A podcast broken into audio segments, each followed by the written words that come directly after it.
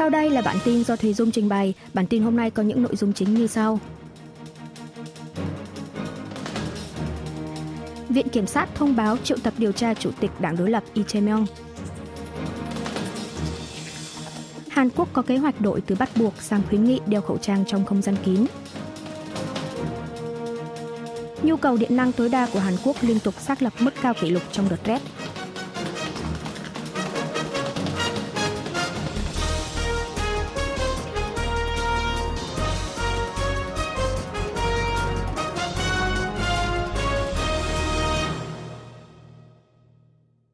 Viện Kiểm sát thông báo triệu tập điều tra Chủ tịch Đảng đối lập Lee Jae-myung. Một số nguồn tin trong chính giới Hàn Quốc cho biết, Viện Kiểm sát thành phố Song Nam, tỉnh Gyeonggi ngày 21 tháng 12 đã thông báo yêu cầu triệu tập điều tra Chủ tịch Đảng đối lập Dân chủ đồng hành Lee Jae-myung với tư cách là nghi phạm trong vụ nghi ngờ liên quan tới khoản tài trợ cho câu lạc bộ bóng đá Song Nam. Tuy nhiên, vẫn chưa rõ ngày thông báo triệu tập chính xác là ngày nào. Hai bên vẫn đang tiếp tục trao đổi về lịch trình điều tra. Viện Kiểm sát nghi ngờ rằng khi còn giữ chức thị trưởng thành phố Song Nam kiêm chủ tịch câu lạc bộ bóng đá Song Nam từ năm 2016 đến năm 2018, ông Lee Jae-myung đã yêu cầu các doanh nghiệp như công ty xây dựng Dusan tài trợ cho câu lạc bộ này. Đổi lấy việc ông Y sẽ giải quyết các vấn đề tồn động cho doanh nghiệp, như thay đổi mục đích sử dụng khu đất trong giấy phép xây dựng. Tháng 9 năm nay, Viện Kiểm sát đã truy tố cựu Tổng Giám đốc Công ty Xây dựng Dusan tội đưa hối lộ cho bên thứ ba. Trong thời gian qua, Viện Kiểm sát đã tiến hành khám xét với các công ty như Dusan, Naver để làm sáng tỏ nghi ngờ. Về phần mình, Chủ tịch Lee Jae-myung ngày 22 tháng 12 chỉ trích gay gắt việc Viện Kiểm sát nghi ngờ thông báo yêu cầu triệu tập điều tra khi ông này đang gặp gỡ cử tri ở thành phố An Đông, tỉnh Bắc Gyeongsang, là đang ra sức làm sụp đổ đảng đối lập, loại bỏ đối thủ chính trị. Hàn Quốc có kế hoạch đổi từ bắt buộc sang khuyến nghị đeo khẩu trang trong không gian kín. Chính phủ và Đảng Cầm quyền Sức mạnh Quốc dân ngày 22 tháng 12 đã nhóm họp tại Quốc hội thảo luận về kế hoạch chuyển sang khuyến nghị thay vì bắt buộc đeo khẩu trang trong không gian kín khi thỏa mãn các tiêu chuẩn nhất định nhưng vẫn duy trì quy định đeo khẩu trang tại các cơ sở điều dưỡng, bệnh viện, hiệu thuốc, cơ sở phúc lợi xã hội. Tại cuộc họp, Đảng cầm quyền đã đề nghị chính phủ dỡ bỏ quy định đeo khẩu trang trong không gian kín do căn cứ mức độ nguy hiểm của biến thể COVID-19 đang lây lan hiện nay thấp hơn hẳn, Việc đeo khẩu trang gây bất tiện như khó thở và ảnh hưởng tới sự phát triển ngôn ngữ của trẻ nhỏ.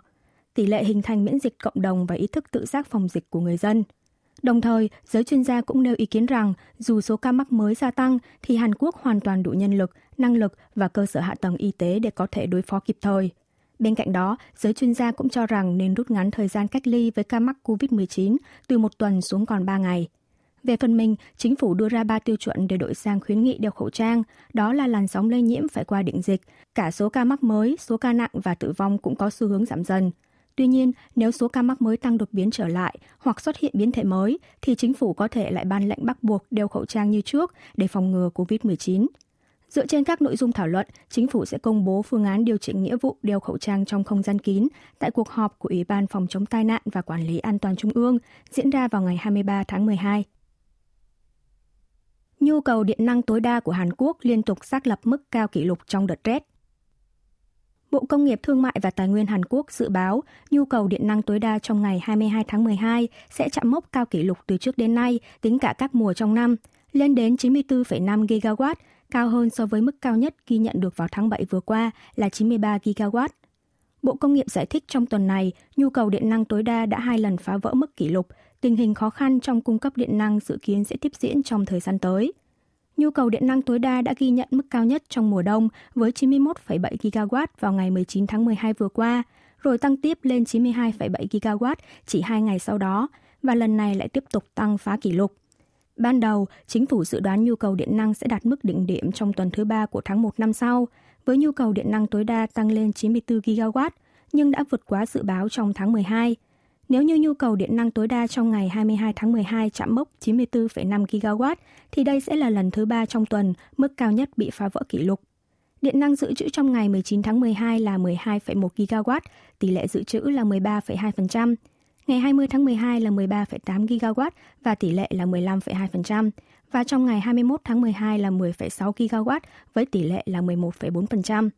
Thông thường điện năng dự trữ và tỷ lệ dự trữ rớt xuống dưới 10 MW và 10% được xem là tình hình khẩn cấp. Do đó, tỷ lệ dự trữ mức thấp nhất trong ngày 21 tháng 12 rơi xuống 11% sẽ phần nào là một yếu tố gây lo ngại về tình hình cung cấp điện.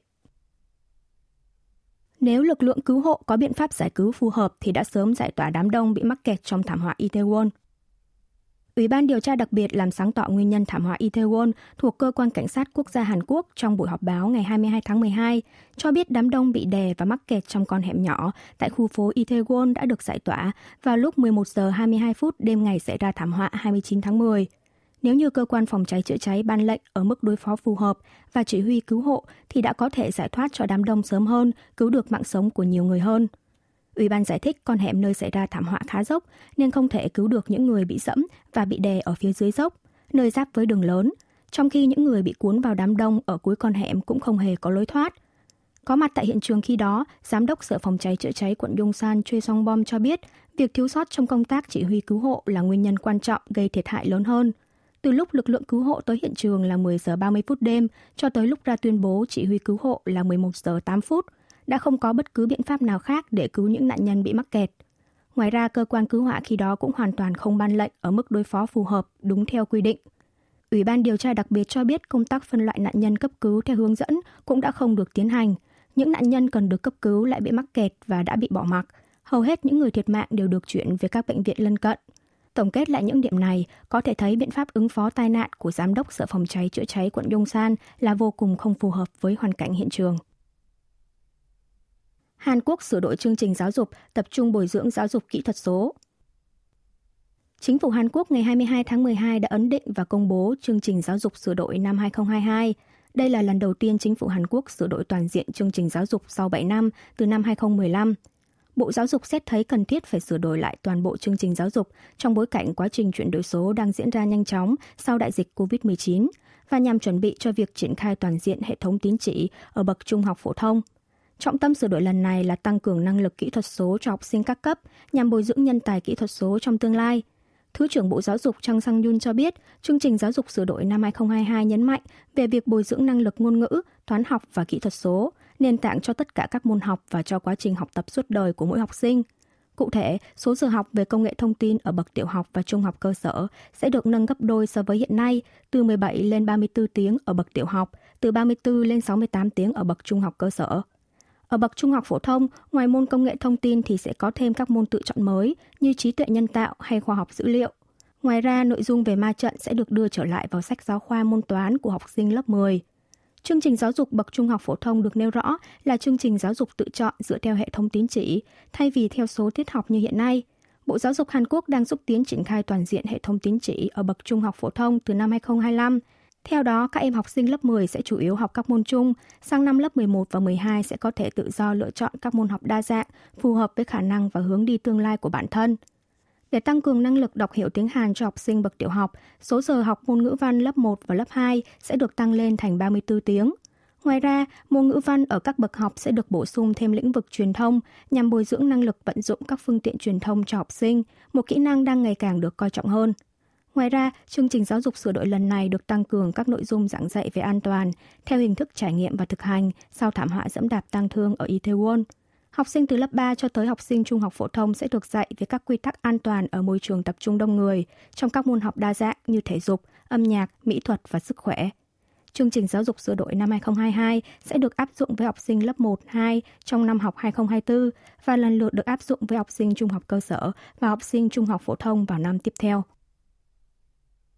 Chính phủ công bố kế hoạch xúc tiến đưa Hàn Quốc trở thành cường quốc kinh tế vũ trụ vào năm 2045. Thủ tướng Hàn Quốc Han Đốc-su ngày 21 tháng 12 đã chủ trì cuộc họp của Ủy ban Vũ trụ Quốc gia lần thứ 22, thẩm định và thông qua ba văn kiện gồm kế hoạch cơ bản về xúc tiến và phát triển vũ trụ lần thứ 4, phân nhóm khu công nghiệp vũ trụ và kế hoạch phát triển hệ thống vệ tinh siêu nhỏ. Trước hết, kế hoạch cơ bản về xúc tiến và phát triển vũ trụ là bản kế hoạch có tính ràng buộc pháp lý cao nhất, định ra mục tiêu, phương hướng chung và dài hạn về phát triển không gian vũ trụ tầm quốc gia. Bản kế hoạch lần thứ tư này đặt ra ba mục tiêu phải thực hiện, đó là mở rộng lĩnh vực thăm dò vũ trụ, mở rộng đầu tư phát triển không gian và tạo ra ngành công nghiệp vũ trụ ở khối tư nhân, nhằm hướng đến mục tiêu là đưa Hàn Quốc trở thành một cường quốc kinh tế vũ trụ vào năm 2045. Kế hoạch cũng đặt ra mục tiêu cho tới năm 2032 sẽ đặt chân lên mặt trăng và tới năm 2045 sẽ đặt chân lên sao hỏa. Chính phủ dự kiến tăng vốn đầu tư từ nay cho tới năm 2027 với quy mô 1.500 tỷ won, 1,17 tỷ đô la Mỹ, nâng thị phần của Hàn Quốc trên thị trường ngành công nghiệp vũ trụ thế giới từ 1% của năm 2020 lên 10% của năm 2045. Chính phủ đã chỉ định tỉnh Nam Chon La, tỉnh Nam Gyeongsang và thành phố Daejeon là khu vực tập trung phát triển tên lửa đẩy, khu vực tập trung phát triển vệ tinh, khu vực tập trung phát triển nhân tài và nghiên cứu, để tập trung hỗ trợ phát triển đa dạng theo từng khu vực. Chính phủ cũng sẽ xúc tiến nghiên cứu tính khả thi sơ bộ cho các dự án liên quan tới cơ sở hạ tầng không gian như bãi phóng vũ trụ tư nhân hay cơ sở thử nghiệm môi trường không gian, những nơi mà tư nhân vốn khó có thể xây dựng. Về kế hoạch phát triển hệ thống vệ tinh siêu nhỏ, chính phủ có kế hoạch rót vốn 1.422,3 tỷ won, 1,11 tỷ đô la Mỹ để phát triển vệ tinh, hệ thống trên mặt đất và hệ thống vận dụng. Hệ thống vệ tinh siêu nhỏ bao gồm vệ tinh radar hình ảnh SAR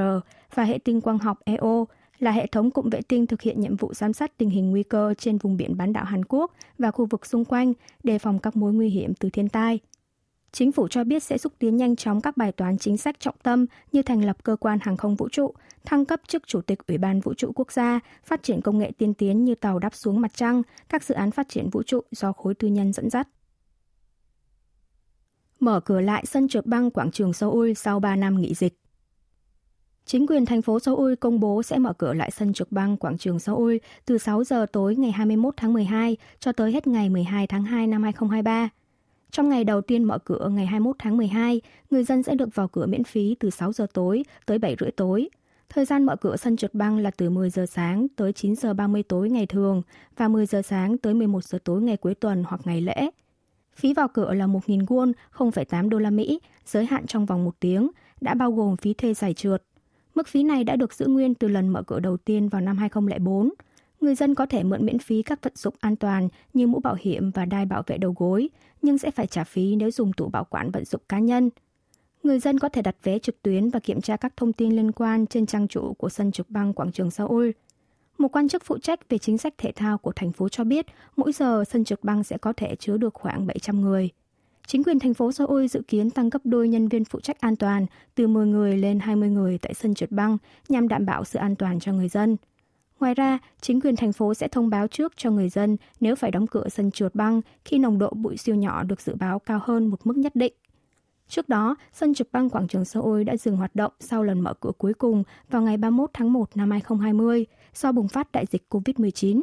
Vào mỗi mùa đông, sân trượt băng này từng thu hút khoảng 130.000 người dân và khách tham quan tới trượt băng. Nhiều mộc bản nho giáo triều đại Châu Sơn được đưa từ Mỹ về Hàn Quốc.